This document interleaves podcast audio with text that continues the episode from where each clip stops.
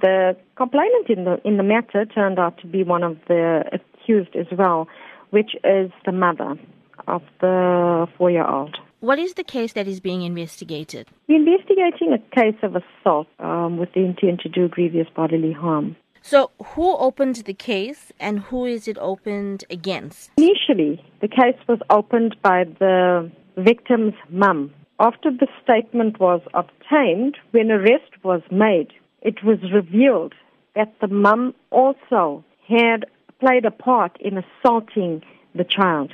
So both the mum and her boyfriend were arrested. So, when you say a case of assault is being investigated, are police investigating the assault of the four year old? Yes. So, how is it that the mother was also a victim? Well, according to her report that she made to the police, she did admit that she was threatened by her boyfriend to assault the child. If she refused to assault the child, he was going to kill her. So he threatened her with death. So she had no choice but to assault the child while he recorded. There is a video that is viral going around on social media. He recorded that video of her assaulting the child. Have the suspects appeared at court for the alleged abuse of the child? Yes, they have appeared.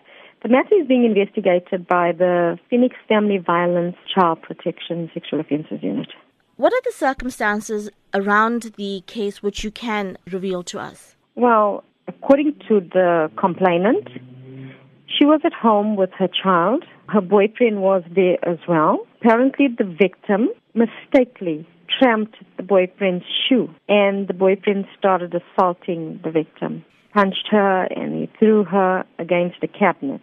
And while he was assaulting her, he told the complainant to assault her as well. And he threatened her that if she did not assault the victim, he was going to kill her.